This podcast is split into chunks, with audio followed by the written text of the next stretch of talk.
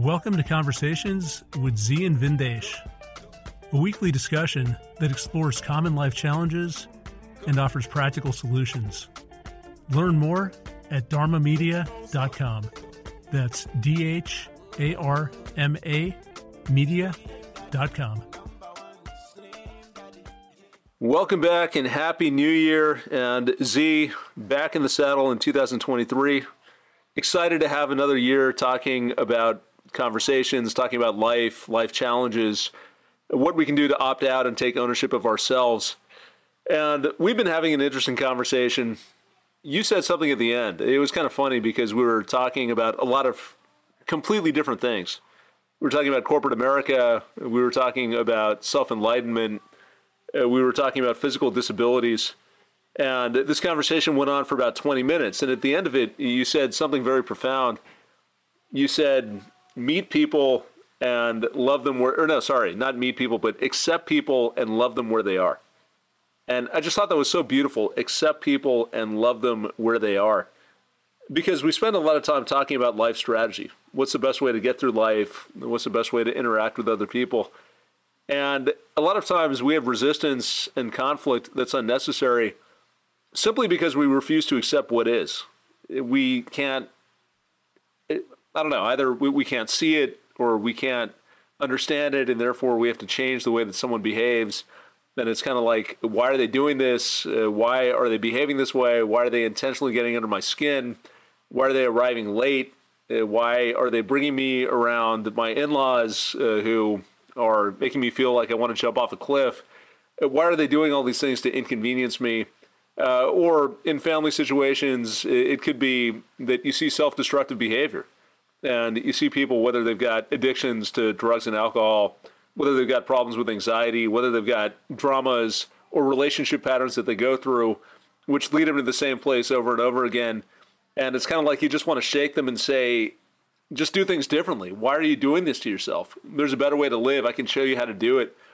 And at times that might be necessary. And I think the time it is necessary is when people are looking for help and they come to us and they say, look, I could use her perspective or I could use her advice. Then there's a certain amount of receptivity to guidance to trying things in a different way. But outside of those situations, if we give unsolicited advice, and I've experienced this a lot with family and friends, when we do it, often it backfires. It gets people pissed off. It puts a wall between us it leads to conflict. Uh, rarely does it improve a situation. So even if you have a valid observation about how someone could better their own lives, they're not necessarily going to take that suggestion. They're not going to reflect on it. They're just going to shut down. They'll be less likely to engage, or it might lead to an argument. And having an agenda when we're dealing with people often prevents us from maintaining good relationships. It prevents us from communicating effectively, uh, from getting through life smoothly, as we often talk about. So, if we just go back to what you said, Zi, and have that mantra of accept people, just accept them. Just accept who they are, their pros, their cons, their limitations, uh, be able to see them, not even necessarily understand them. Uh, it could be that people are doing things that we feel are pathological. Uh, we don't know why, but we accept that that's what it is. That's how they are. Uh, we can't fathom their psyche. We can't fathom their experiences, uh, the many things that have made some imprint on their consciousness. And even if we could, why would we want to? It's just a big waste of time. But if we can accept them how they are, and if we can love them for who they are, then we can figure out a way to engage with them. Uh, we can have good relationships, harmonious relationships. Uh, there's a much better exchange of human commerce, so we can get along. We can get what we need out of a situation as opposed to coming with a certain agenda or telling people that they've got to work in a certain way. Uh, so that's our topic today. How do we accept people, love them for who they are, and get the most out of the relationships that we have? And so, Zi, I know that you've seen this in a lot of different environments. You've seen it personally. You've seen it in some of the therapeutic environments that you're a part of, uh, where uh, you've got. Uh, we just mentioned a, a group that works with children who've got physical disabilities uh, and they've got a certain approach, and oftentimes parents come in and try and alter that approach, and it leads to problems. Uh, so you've seen this across the board, but uh, just uh, kick us off. Talk a little bit more about this topic.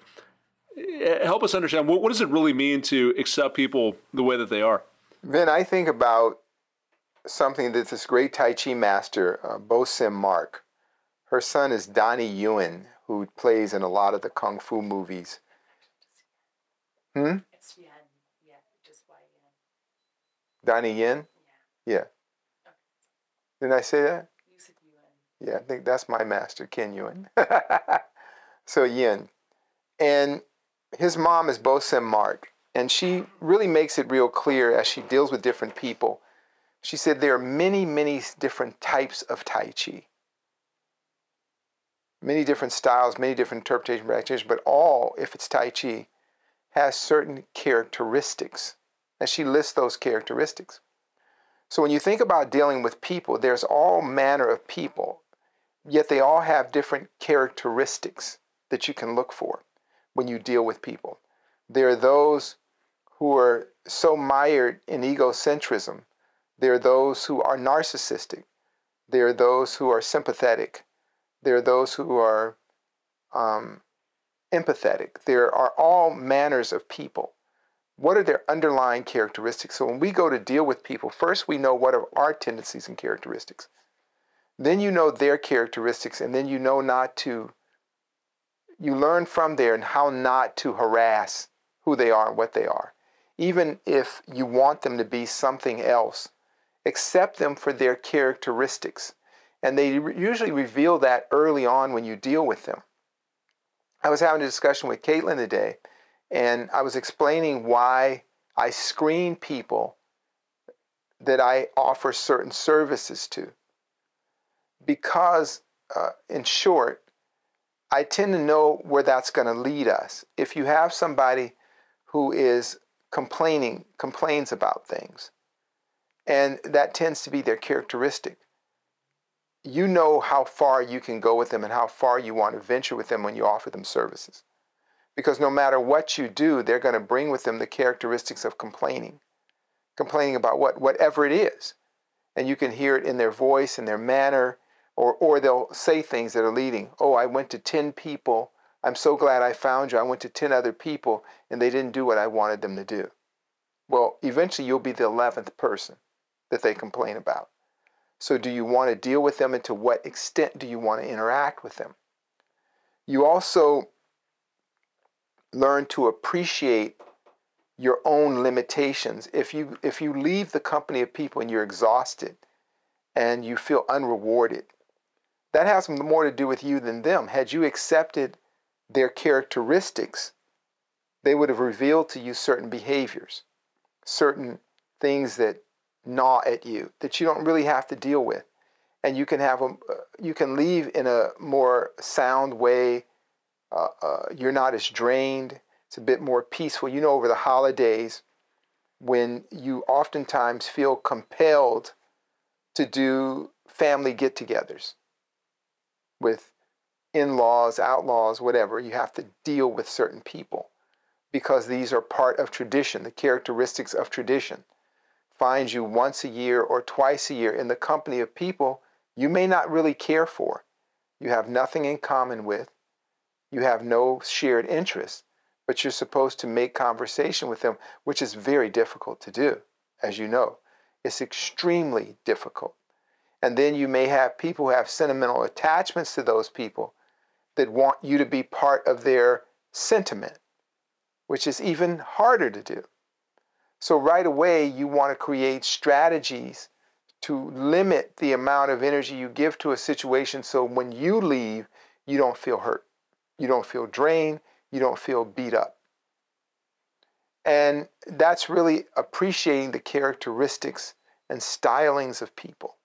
So you can say, yeah, I'm going to pay this fee to maintain my relationship but I'm also going to restrain and hold back a lot of myself so that at the end of this encounter, I don't feel bled. I don't feel depleted. You find that in workspaces, as we were talking, you may have a job that pays well, offers a certain benefit of prestige, but is, it is not really something that enlivens you. So you put on your mask, you put on your hazmat suit, so to say, to go into that environment you wave at certain people, you check in, you do the things you have to do, but you have to know when the limit of uh, the, the limits are. And I'm gonna here's the boundary, here's the border of that city. I'm gonna back away because I want to have energy to do the things that I love, that renew me, that give me a great sense of life and living. But I don't want to sacrifice that to the altar of things that don't do anything for me other than give a check. And that's why I used the analogy with you before we were recording of why different cultures look at prostitution different way. When you're in Eastern culture, they look at prostitution the same way we look at actors and actresses. That's how they look at it. We don't look down on actresses and act- actors and actresses in this culture because we understand that they're people of theater, right? And we even admire them. Well, in Eastern culture, the prostitute is the same way. She's putting on an act. She's a performer.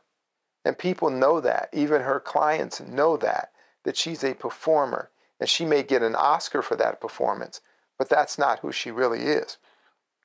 And many people don't even want to know who she is, like we do with actors and actresses. We don't want to know that they're regular people that at the end of their day um, go home to whatever their life and complain and gripe and groan and smile and cry like everyone else because we don't pay them for that. But that payment that we do give them for that show allows them to live a somewhat comfortable life or very comfortable life with their friends and family that you're not invited to, and that's okay. So, having that understanding of the characteristics of people will help us navigate relationships better so that we save a greater portion of our life and life force energy for ourselves and the people in our life that are priceless, as I said to you. What you do as an artist is priceless. You can't put a price on it. You can try, but it would only be a portion of its worth. It will never be worth what a person pays you for your whole self. So we find ourselves better off if we if we learn to what our role is in the theater of life when we deal with different people. And holidays are extremely difficult because you think about all the headache with all the canceled flights. Think about that. All these canceled flights. but as time goes on, I'd imagine there will be those brave souls that will admit that will admit, I'm glad that flight was canceled. I'm glad it was canceled. I didn't really want to go anyway.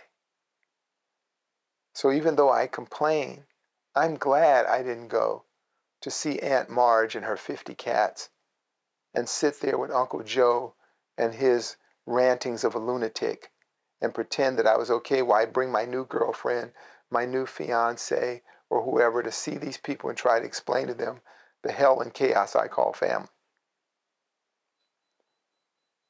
So a lot of people would be relieved that they didn't have to go. Because it's not a situation that that everyone can really sincerely value, right? Your dysfunctional family. And then you bring your spouse to that, and it's very taxing, and they have to smile on cue, right? You know what I'm talking about, Caitlin, right? Yeah, Smile. Yeah.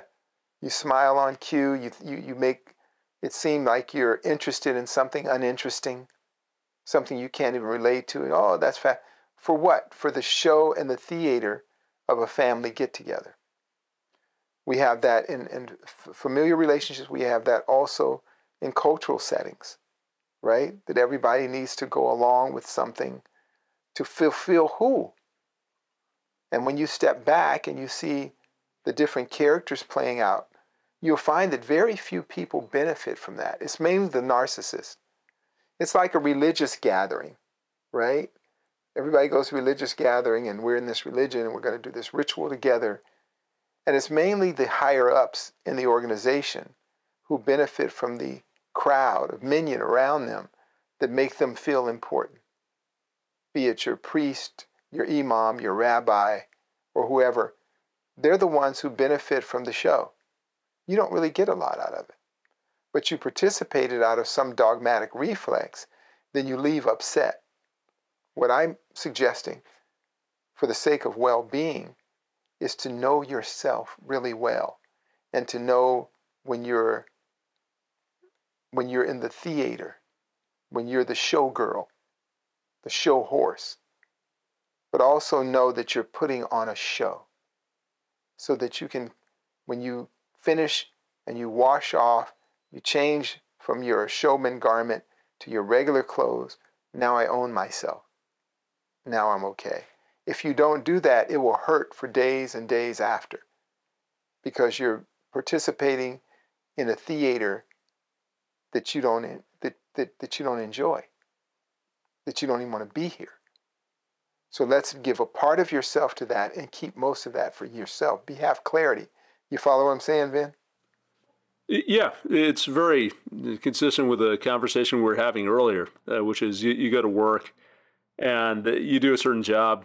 You don't expect to gain enlightenment or fame or have all your deepest desires come true, which I think is a mistake a lot of people make. I see it with people who are on my team uh, who are younger in their careers and they're trying to get ahead, and nothing wrong with that. But uh, they're also expecting something that the job is not. Uh, they're expecting uh, glory, friendship, emotional satisfaction, a shoulder to lean on, uh, a sense of validation but ultimately, you're just going there, you're doing a job, and you're getting something in exchange. You've got to act a certain way. You have to understand what the organization is about. As you're saying, Zi, whether it's an organization, it's a get together, or it's a specific person, you have to understand what they care about, what they're comfortable with, what their limits are, and you represent yourself accordingly.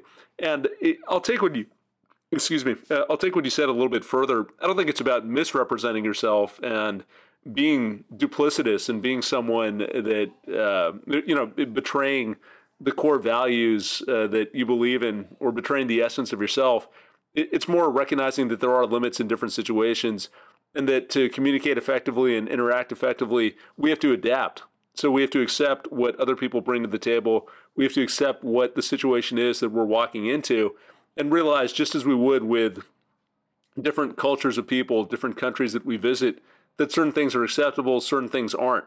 Uh, so we're not necessarily going to compromise ourselves. We're not going to uh, do things that where we come back home and I'm like, I can't look at myself in the mirror. Uh, but maybe there's certain conversations that we don't have. Maybe there's certain time limits that we put in place uh, to minimize the interaction. Uh, certain topics that we just don't discuss. maybe we don't get into politics and also, you talk about managing yourself. I do think that's very important because when you understand the other person, that allows you to set your own expectations properly. You're not going to expect something from the situation that the other person can't provide. Uh, so if uh, someone you're dealing with is perpetually late, then you can adjust. You can get there a little bit late instead of sitting there and being angry about it. Uh, if you know that they like a certain type of cuisine, uh, fine. Uh, either uh, you go and you end up eating at McDonald's or some Zi, maybe in your case, you end up going out to a fancy restaurant and eating steak or ordering a plate of broccoli and, and leaves from the kitchen and then go and get a real meal somewhere else or you say the hell with it i'm not going to participate you know i'm not going to try and go and turn this into something it's not and ask for some full out uh, vegan meal at, in a situation where I know that that's not a possibility. Uh, that's a total waste of time. So I think having that clarity helps us. It helps us respect the boundaries and the limits that other people have. It, it just saves a lot of time. It saves a lot of headaches. Uh, so as a life strategy, to me, that makes a lot of sense. What I want to get into, and I'm curious your perspective on this, is why it's so hard to do that sometimes because I've seen this. I mean, I see this, I guess, with myself as we were talking about earlier, uh, where even though I've accepted a lot of things about my about corporate America, th- there may be certain things that I still don't have complete clarity on. Uh, maybe it's habit, uh, maybe it's insecurity. Uh, so I see some of that in myself. I see it in other people. Uh, some people that I deal with, they just can't let things go, and it's almost like if other people don't behave the way that I want them to, then I've got to say something about it. I've got to take their issue and make it my own issue. Uh, I've seen this in my own family uh, where you've got people in my family who can't let something go. If they see a behavior in someone else that they don't like, They have to discuss it. They have to dissect it. They have to get into it endlessly. They have to complain about it. Uh, it I don't know if it's an ego thing. It, it's just kind of weird, but it, it's a tendency that seems to be pretty baked in that if there's behavior that we're not comfortable with, not only do we have trouble accepting it and navigating it, but we can't help ourselves sometimes. It's almost like we have to go out and we have to shout it down. We have to prove it's it's almost offensive, Zi. It's almost offensive that other people don't live by my standards. I don't know if that makes any sense to you. I mean, that's the sense that I get when I see the way that uh, certain people interact. Uh, that not only do I refuse to accept someone else's behavior, but if that behavior differs from my point of view, I find that offensive and I find that something that I need to actively oppose, even though it does nothing to change the situation and it leads to conflict. So, is that something you've seen when you've worked with people? Yeah, a lot, Vin. And I, I tell you why it's so hard because, according to some of the you know, classical philosophical texts I read, there's this concept of the divine diplomat. The divine diplomat is able to embrace and observe the movements of humanity and accept them completely while navigating all the, the terrain of humanity. What do I mean by that? We run into people who have really heavy political views, that they want to die for political belief or ideology, that might be totally off the wall. And if you listen to them and stand back and you yourself don't have a dog in that fight, you honestly can see how they came to their view, even if it's a failed viewpoint, even if it's a nonsensical viewpoint. You're the divine. And so, what do you want to do at the end? You want to do your best to either get along with people or not be harassed by people, one or the other, right? We want to get along or be left alone. That's all we want to do. I either want to get along or be left alone. Would you agree, Caitlin? That's kind of like the path, right? So, in, in doing that, we have to have a diplomatic way of maneuvering. But the diplomacy doesn't stop one side or another. It also has something to do with our ability to adjust ourselves while staying true to ourselves. So, yeah, I can go to a restaurant as a vegetarian, I can go anywhere with anybody. And I've gone to some of the, finest restaurants around with dear friends. And they may be looking at the steak or the, the unique seafood that's available from around the world or the, the well prepared meat dishes. Those are not within my dietary formula. So I'll say, This is great. What do you have any vegetables or things that, that I could eat? And the, there's no problem because you know what? I don't have a problem with it. I don't have a problem with what they're eating and their choices because it's not what I'm going to eat. And I'm not in a position where I get hangry so I'm not in a glycemic thing where I'm so hungry and angry that I got to get some carbs in me, uh, any kind of vegetable carbs or sugar. I, I don't have to do that. I can wait it out. But I've made myself okay. I go to family get togethers, um, the in laws and stuff, which are very bizarre. They're very bizarre. Um, there are people that have never really read books. They have no interest in anything outside of their immediate community, their small community. And I can meet them where they're at. But I'm not expecting them to be where I'm at. You see, so that's the striving to be the divine diplomat. Sometimes you're somewhere, all you want to do is get out of there. I just want to get the hell out of here because this is not interesting. But maybe your spouse is very much about nurturing her family relationships or nurturing their family relationship. So they visit Aunt so and so, Uncle so and so, Daddy this, Daddy that. And these people have nothing to talk about or in common that you know about because they have a whole lifetime together. You have whatever time you've been with them together, and you just want to get out and they say, Oh, I want you to be a part of this. You go, My God, I feel like I'm dying. I literally feel like somebody has a drill in my head. So I'm going to begin to do dynamic meditation and I'm going to just listen. And then I'm going to listen to the point where I don't even hear them anymore. And all I hear is the subline. And then I have sympathy for them. Wow, this person missed out on life. What's dynamic meditation? meditation in the moment where things are going on all around you and you create this, the place of solitude in your own mind in the middle of chaos.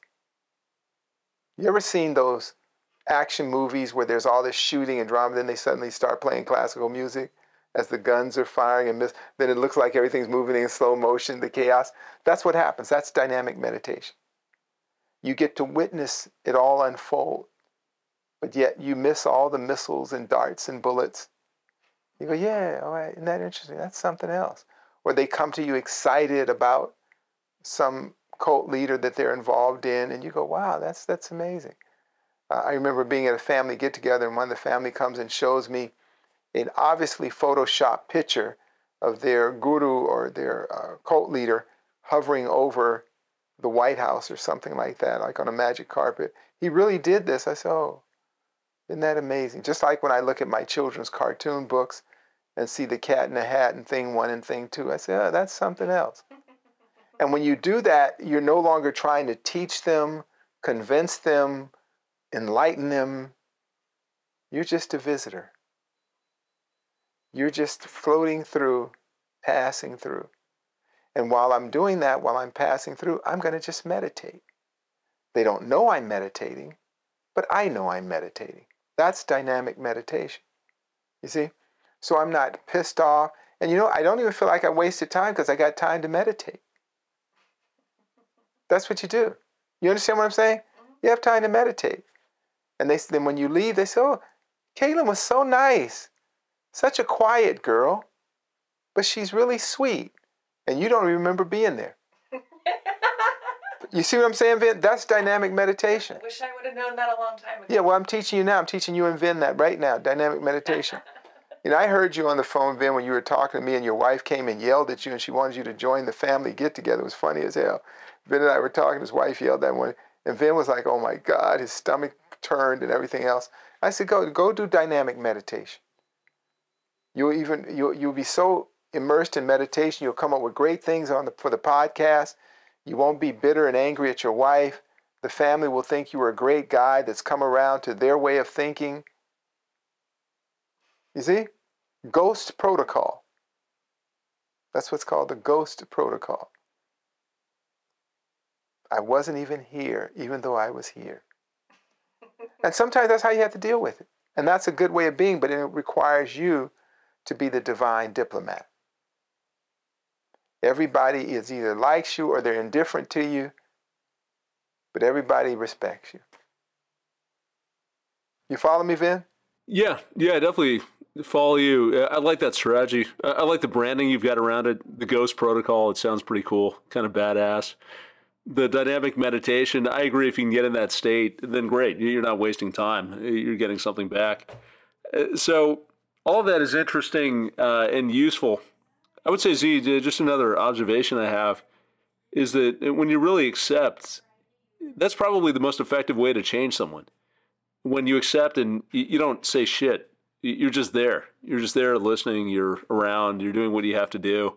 And all this drama is playing out around you, and people are going through whatever they go through. And in that state of acceptance, it's like you become a mirror and you can reveal to someone else what they're going through. And if they're doing things that are self-destructive, if they've got views that are completely insane, I think they're more likely uh, to realize that if you're in a state of acceptance. You're not trying to sway them in one direction or another because you're kind of a blank slate. Whatever they're spewing out, they've got a canvas where they can see it without any alteration. And eventually someone can judge for themselves whether what they're doing makes sense or not, and perhaps uh, move differently than than they've been operating. Uh, so you and I, it's interesting because as we're talking about this, I'm thinking about this mutual friend that we have, where we both went through this experience uh, with this person.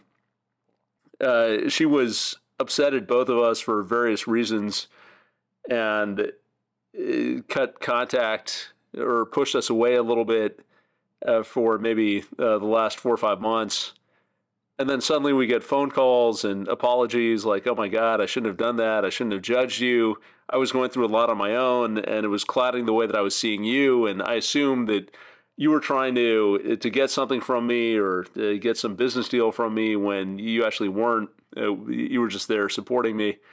Uh, And it was kind of funny because you and I were debriefing about this, and neither of us knew that this was going on. you know, like we were just there. We are just there doing our thing, being who we are.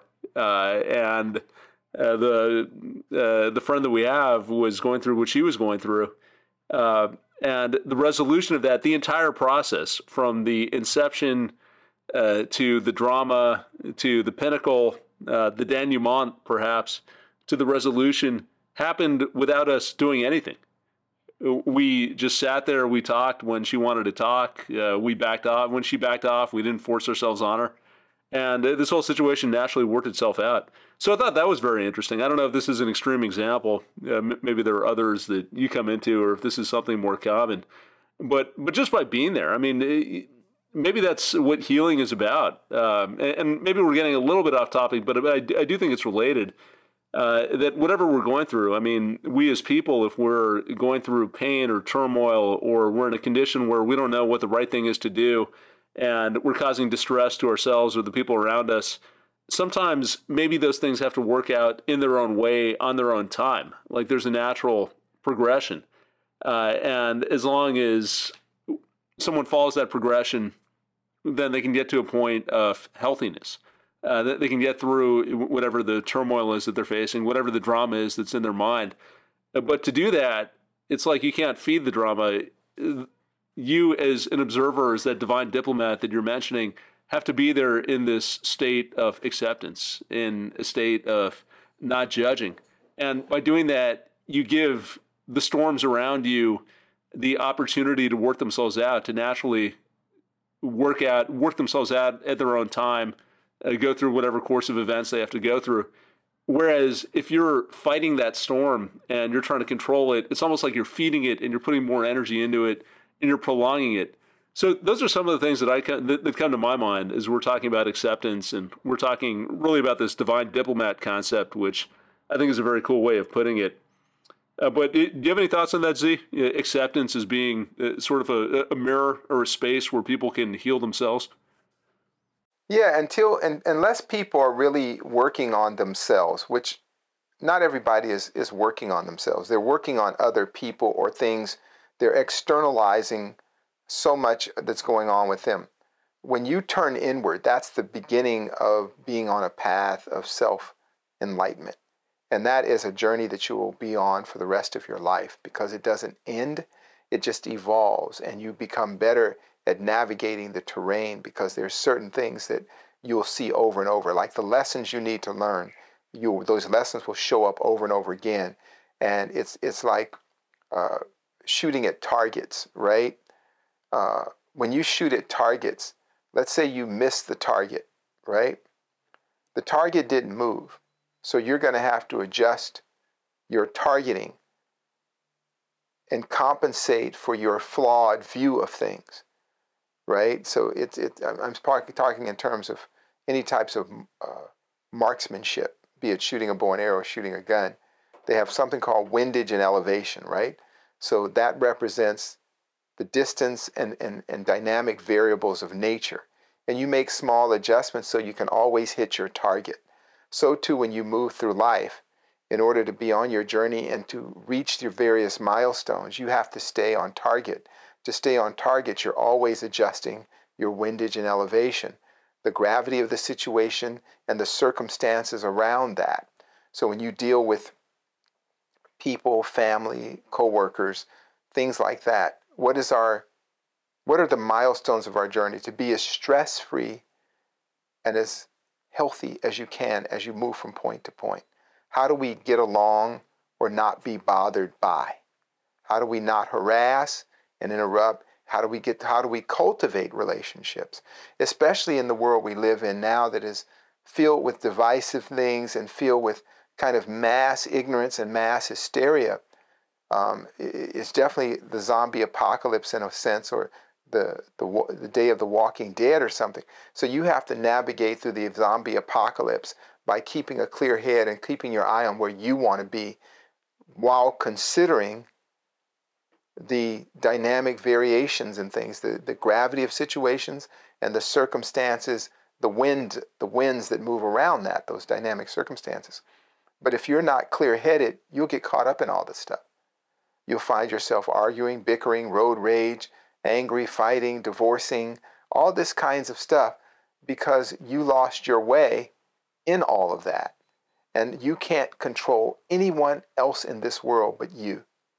Even if you have control over a person, it is very short lived, right? And it's based on liability, uh, uh, managing liability. That's why people stay with people they don't like. That's why people find themselves at jobs that aren't that fulfilling because they're managing liability, not gift. They're managing liability. And people leave that security that the liabilities have afforded them because they're willing to take a leap of faith and trust that whatever they love or do will sustain them. But if you can't fully trust that, then what you find yourself doing. Hold on. Yeah, yeah. Yeah, sorry about that. So you want to really work on that that way that you hit your targets point to point. So let's say you're going to a family get together. How do I get there and get back without arguing with my spouse? Real simple. That's your target, is to have an uneventful evening or uneventful weekend. What about at work? I want to get from Monday to Wednesday without blowing somebody's brains out or losing my mind. So you read the atmosphere. That's your windage. You be very clear on where you're trying to get to and what's in front of that. That's your elevation, right? So you're adjusting those so you can hit your target. So we, if we, if we learn anything from that, we learn the power of dynamic meditation. We operate in, in rough situations, we follow a ghost protocol, right?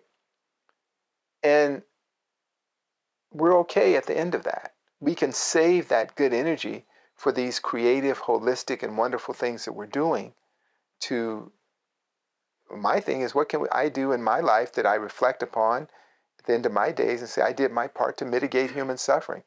I made friends, I elevated people, I helped people be healthy. And so everything else isn't really a priority to me. Right? So for you, you're doing your amazing spoken word project. You're finding your own truth of self. You're leaving a, a, a, a very unique legacy for your girls. And you just want to do is that and, and, and deal with how you can keep clear of the things that take away from that. Right? That's it. Right? That's it. So striving for clarity, knowing that arguing will never make people change. You can't argue a person into submission. Because when you argue with a person, even if you win the argument, you win a lot of resentment. Part of the prize you win of patting yourself on the back and say, I got you, is you have resentment. It's like the other day when I was talking to Hev, right? And Hev was going to tell me about health stuff and things like that. I know I know a lot about health. I know uh, uh, I, I have a lot of proof of life in what I my knowledge of health. I'm constantly advancing my knowledge and I live it. Right before this, I was getting in a little workout, right? Hey, I'm getting in a little workout. That's what I'm doing. I'm doing that all the time. I'm fasting right now. I'm involved in a fast. So I live what I talk about, then I share it with others. I get nothing out of beating a man down and belittling someone because maybe they have a certain dogma that they follow or religious views that they follow. I there's not I don't get anything out of that because I've subdued my ego enough to know that a person losing doesn't mean victory to me. If I beat someone, I learned that years ago in martial arts. You've seen me train with people. Caitlin, you've seen me. People come in and they tell me how tough they are, and then I'll beat them up, right? But I don't beat them up so much that they never come back. I beat them up enough so they want to come back and learn befriend, support our community. Is that right? See it over and over, over and over. And then at the end of the day, the end of the, uh, at the end of the year, what do we have? We have better qigong teachers, better tai chi teachers. We have people who are fit. Look at John, came here not so healthy. Now he's a healthy guy that's very fit. His martial technique is very good, right? Chris, another one. Him and uh, Pretty Tony work out together. Pretty Tony's a Sifu, and Chris is right behind him. This is what we want to do. We don't want to alienate potential allies.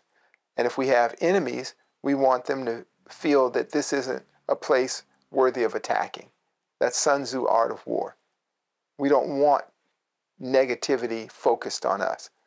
We want them to turn that in on themselves. So that's how we work. You follow me, Vin? Yeah, as, as we're talking, I'm thinking more generally about this issue of ego and control. Because uh, so much of what we're talking about, you take Hev as an example, my producer, who you were talking about a minute ago. And you said that you've subdued the ego enough where you don't take any pleasure in beating someone else down. And you're right. If you had gone after him, it would have created a problem. It might have created a problem for me. Then I probably would have come back to you and said, "Look, can you talk to Hev and make him feel a little a little bit better?" And so it just would have been a big waste of time. Uh, but the reason that you're able to navigate that is because of ego control and not needing to beat someone down to elevate yourself. Uh, so I think of this issue of acceptance and getting back to what we were talking about earlier, the reason this is so hard, so much of it has got to be ego. Because I look at how people roll, and control is such a big part of what we do. It's like we want certainty, we want predictability, we want things to work out exactly the way that we want them to work out. I see people who make phenomenal amounts of money. I almost feel like part of the reason that they make that money is it gives them a license to treat other people like crap. So then they can feel that they're big because they're kicking someone else around or they're complaining uh, because they don't have enough ice cubes in a glass or the umbrella isn't in the right place over uh, the seat that they're lounging on. Uh, it, it's kind of this perverse pleasure that we take in elevating ourselves by pushing things around us down, by trying to make sure that the world conforms to our expectations, trying to make sure that we're not going to be surprised. Uh, and I've got to imagine, Zi, it's uh, just this this sense of fear maybe that gets in the way of acceptance. This fear that unless we are able to control, like almost think about riding a horse. Um, you know, if you've got your hand on the reins, you feel that you're in control and you know where you're going. As soon as you let go, you don't know what's going to happen. You could get thrown off. Uh, the horse uh, could start running off a cliff. It could take a hard left. It could do all sorts of things. But we want to maintain that firm grip on life and force it to do what we want it to do. And part of that perhaps is fear, part of that is ego, both of which are false, by the way. Uh, because in life, just as we're talking about with people, you observe that you're never going to be able to convince someone by beating them down. And to the extent that you can, you're going to gender, engender a lot of animosity. You're going to create an enemy, so it doesn't serve you. Uh, same thing in life. I mean, yeah, there's certain things that we can do to create a comfortable environment, but so much is beyond our control. Uh, that's just the nature of life. Things change. Uh, life, by definition, is dynamic. Uh, when we get out of that dynamic state and we're in stasis, that's death. Uh, that's when we're not living anymore. So, just the act of living means that there's a certain amount of change. Uh, there's a certain amount of unpredictability. And that's what makes life beautiful because we don't know what's going to happen. Uh, there are opportunities all over the place if we look out for them. We can get ourselves into interesting situations. I'm now hanging with a crew of people that I never would have imagined meeting who come from completely different backgrounds. And it's great. I mean, they know me in a way that people who've known me for 30 or 40 years don't understand me uh, because we relate on a different wavelength. But that's about being open to different opportunities and directions that life can take you. Uh, whereas if you're so focused on, oh, things have to evolve in a certain way, then you miss out on a lot of that richness. You create a lot of anxiety. Uh, and yeah, maybe you get a nice steady progression, but it's a steady march towards death. You don't do things that are interesting. Uh, you don't get into situations where you've got nonlinearities uh, where you can go from having nothing to having a tremendous amount. You can have a huge impact on the world because you're open to the fact that things are going to change and they're in flux.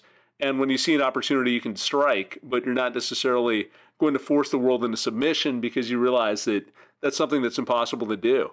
Uh, similarly, when we think about acceptance, it, that's really what it is. It's recognizing that the way that people are, the way that the world is, what motivates others, is not something that we can control. It's not something that we can fathom. It's not something that we want to waste our time trying to explain. It doesn't serve any purpose Uh, and in fact, we can get a lot more out of people. Going back to the beginning of this conversation, we can get a lot more out of people when we accept them and love them the way that they are versus trying to fit them into a certain box or mold them into a particular image.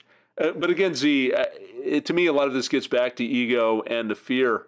Uh, talk about that a little bit. I, I know you touched on that a minute ago, but uh, are there things that we can do? I guess what exercises would you prescribe uh, to uh, to get us beyond that and into a more of an accepting state?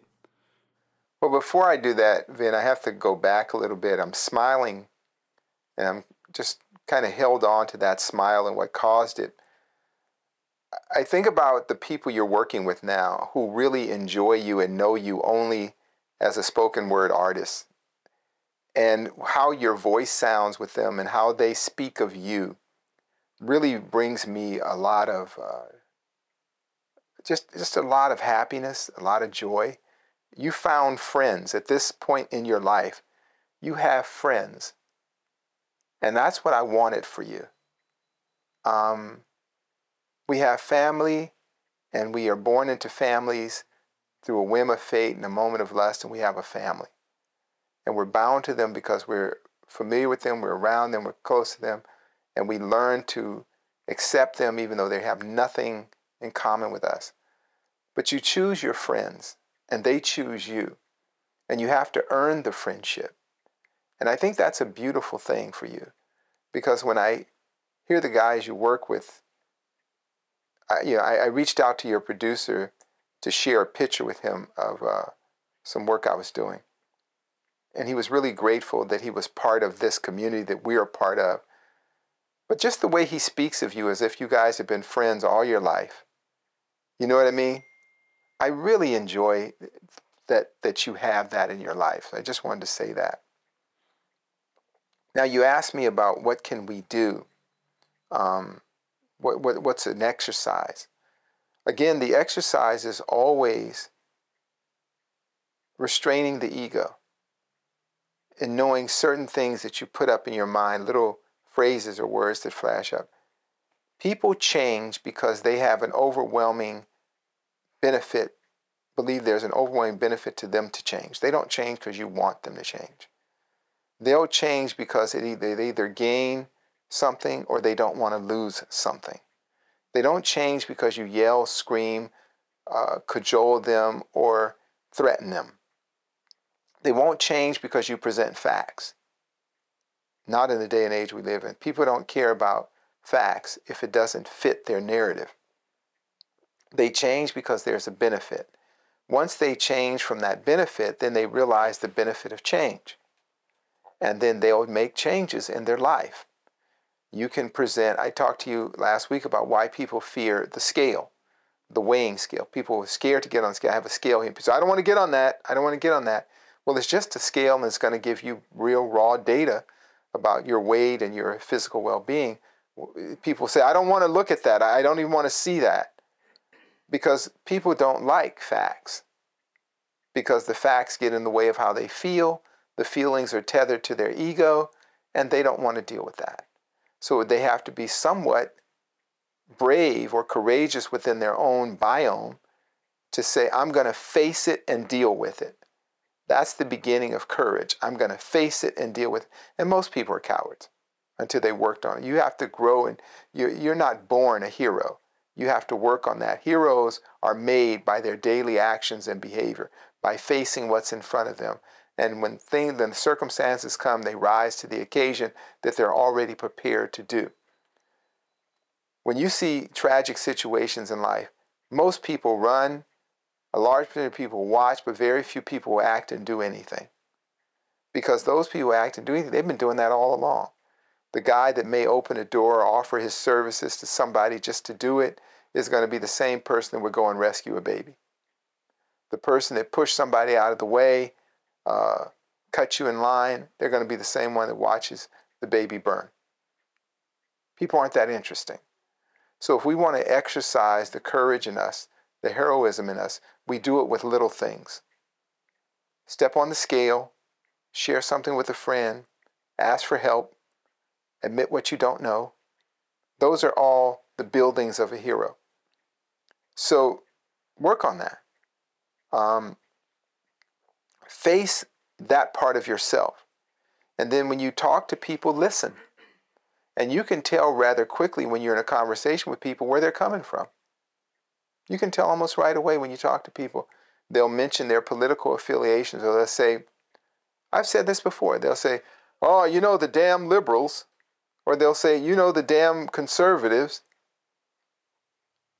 Right there, you know where they're coming from. You don't have to go much further. So now you can adjust and, and you can adjust your trim on how you want to go move left or right of them or whatever it is to just get out of that situation or get into the situation but not be damaged because of it. Just be a good listener and people will reveal themselves. And then when you open up, then you will reveal yourself to them if they're good listeners. A lot of people aren't good listeners. So start with being a good listener and not just listening with your ears, but being able to read the environment, read the terrain, observe, be a good observer, be that dispassionate observer. And then you can find a way to maneuver around that or through it and get the most out of it. Let's say you're dealing with a coworker that is jockeying for something. Listen, and you'll see don't, don't offer anything or take away anything. Hand them a, hey, you want a cup of coffee? How do you like it? They'll tell you more about themselves. And then you listen and they're reading you. Hey, they're gracious and they'll decide whether your, your graciousness is of weakness or strength. They'll project that onto you. They won't know either one. They'll project that onto you. And let them project. And then you hold your space, hold your clarity, when it comes to dealing with family members, it's always difficult. You have um, troubled family workers, problematic family. Um, accept them. Accept them for who they are. Don't have high, crazy expectations that they're going to suddenly learn a lesson or you're going to teach them something or you're going to beat this information into them. All you'll do is leave frustrated. It's like the old saying don't try to teach a pig to sing. You waste the pig's time and you'll frustrate yourself. Right? So we want to do dynamic meditation, practice the ghost protocol of dealing with people so that we can be more enlightened and we can create more harmony in our environment that lowers our stress.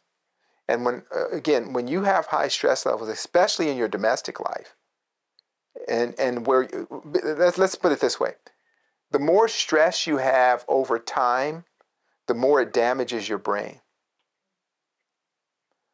So, what I found is when you're stressed for a long time, you become forgetful. Then, after forgetfulness, you lose train of thought, which is the beginning of mental damage. Heart, Parkinson's, Alzheimer's, dementia, all that. They are born of that. That's why ranting lunatics tend to always be ranting lunatics, but the people that are close to them are the ones that suffer the most. Because they're trying to restrain the rantings of the lunatic. So you have to accept the lunatic. So if you have a ranter in your family, allow them to rant and don't try to chase it. Because you will be the one left crazy. You will die first. You see what I'm saying? So leave them alone, let them be accept them for who they are, and manage through that. Adjust your windage and elevation and hit your target daily. You want to get from point A to point B with the least encumberment. So that basic exercise is keep those words in, in the front of your mind, like an image in your mind. I'm going to be accepting. I'm going to listen. I'm going to observe. I'm going to conserve my energy. So that means be very frugal with your words. Because what? If you argue with them, they will not learn from that. If you prevent, present facts, they won't learn from the facts. If it doesn't fit their narrative, the facts don't matter. When you practice this, you will find more like people like you than not you will find that you can create a, a kind of a micro community of people that are share your sentiment, your way of thinking, your consciousness, your characteristics, like Tai Chi. No matter what Tai Chi it is, it still has the same characteristics. And that's what we want to be around. And then there you build the energy of a healthy, supportive community, as you've done already, Vin, with your spoken word project. At this point in your life, you have developed true friendships with people. Isn't that something? Yeah, it, I think what's amazing to me is uh, not just the friendships, because uh, I'm pretty good at getting along with people and uh, at different points in my life. Usually, I know people from different situations, and I can I can find some way to to relate to them. Uh, but what's interesting about this is that people I'm meeting. There was one guy uh, who was uh, driving me to the airport, and I started talking to him and had a 45 minute conversation with him and then talked to him again. Uh, we, we kept in touch. I talked to him a few weeks later. And in those two conversations, he probably knows me better uh, than people I've known for 10 years, 20 years. Uh, for people who, uh, some people in my family, uh, not, everything about me. I mean, you, you got a, a, a selected view. But the things that are fundamental to me that I care about, he knows better and he relates to better than a lot of people who have been in my life for an extremely long period of time.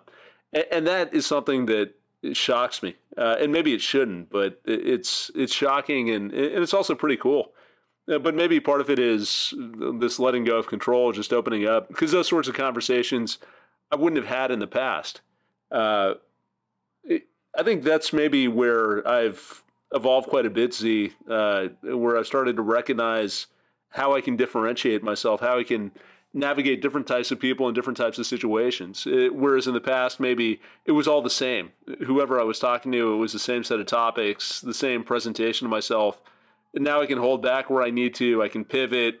I can accelerate in certain directions if if I know the person is amenable to it. I can feel them out and see where this thing is going, and and it becomes very freeing uh, because I don't waste a lot of time trying to talk to people about things uh, where they don't care. We don't have a, a common interest uh, but people where I do find that solidarity or that like mindedness, we can develop those connections very quickly, uh, which is which is great. Um, which I think is what you're what you've observed uh, as I've gone through this project. That's right, Vin, and that's one of the most beautiful things is closeness and connection with people from the from from a heart place where nobody has really a heavy agenda for why they're dealing with you. There's no um, uh, asymmetry in the exchange, you don't feel drained or used, that's when you know you're in the company. That's when you're with your peeps, right? That's when you're really with your people. And they could be anywhere. Like the, the Buddhist says, uh, if you see the Buddha on the street, kill him because whatever you thought it was isn't. Um, there's a term that, that, that I learned years ago called common sages. And a common sage is your sage, your personal sage, not somebody you read about in a book, not some deity on an altar, but the manifestation of that in real life. Your personal Sai Baba, your personal Lakshmi, your personal Abraham. And I find that all the time with people. You know, I'm hanging out with this young man named Peace, and he is teaching me so much about economics and in a, in a different kind of way than I've ever learned, and how he sees the world and uh, just an interesting guy that under normal circumstances I would have ran away because he looked like Little Wayne or something like that. But he's a brilliant young man that now I feel like, wow, I, I, I feel like I'm talking to a son who's returned to his dad after traveling the world and sharing news of the world, right? He's like educating the old man on the way things are nowadays. And it's really nice. We have a parking attendant that works um, at the restaurant next door and every now and then we have interesting conversations about life and raising kids. And for years, he had told me he had a lot of problems with his son. And um, he was worried that his son would end up in jail. He had got uh, caught up in gangs and he was very disrespectful in the house. And he was going to be forced to kick his son out of the house. And he would always share and talk to me. And mind you, he's the parking attendant, right? So he has a, a menial job. And over the years, I've said, hey, I gave him the combination, so he'll take care of our parking lot, and sometimes he'll rent it out and make a few dollars, and you'll split it with me or something. But we have this mutually beneficial relationship. And he came to me the other day, he said, my son came, he went to the army and doing good. And we talked again, and he said, my, my son got to visit. He's in the army, and he got to visit. Him and I went to the gun range together. He showed me what he learned about guns in the Army. We talk a lot about life. And you know what, Zi? He apologized to me for hurting me. And he said, I, I, I, I could not ask for more. And my son, he feels, I feel like I have my son back. He's grown up into man. I'm not worried about him going to jail every night or being in gangs or drugs. And, and I'm really, I'm worried about him being in the army, but I'm proud of him as a human being. And it was a good idea. You shared with me a few years ago a good idea. And I did that. And he said, I'm going to take him to the airport in a few days. I said, Did you tell him how you feel?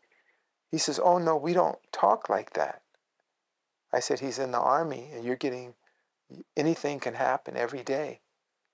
So if your son died, what would you want to say to him? He said, I tell him everything that was in my heart. I said, He's not dead. Tell him everything that's in your heart.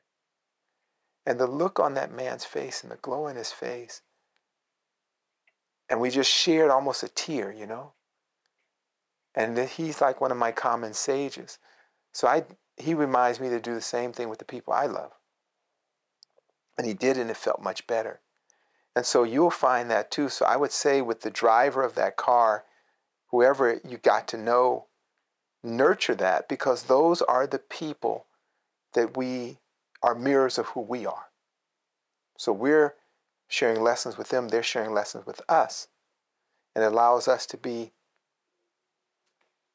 better. It reduces our stress, keeps us healthy. You follow what I'm saying, Van? Yeah, yeah, I'd follow it 100%. Uh, I'm, I'm living it right now. Uh, and if we have that acceptance, I, I think uh, just in closing, Zi, one thing that's occurring to me, uh, the other beautiful thing about acceptance is that we can drop the resentment.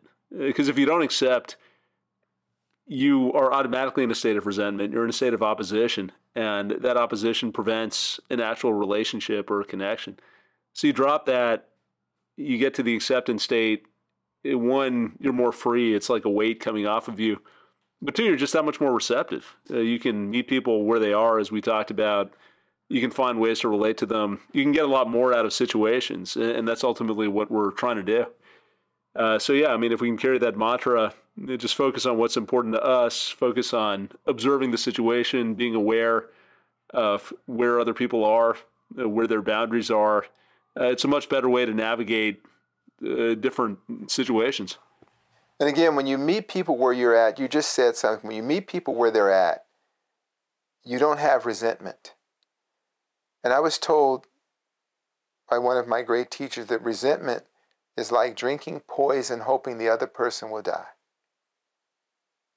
You don't need resentment towards anyone, even if it's an enemy that you are in a battle of life and death and you prevail. They're dead and gone. There's no reason for resentment.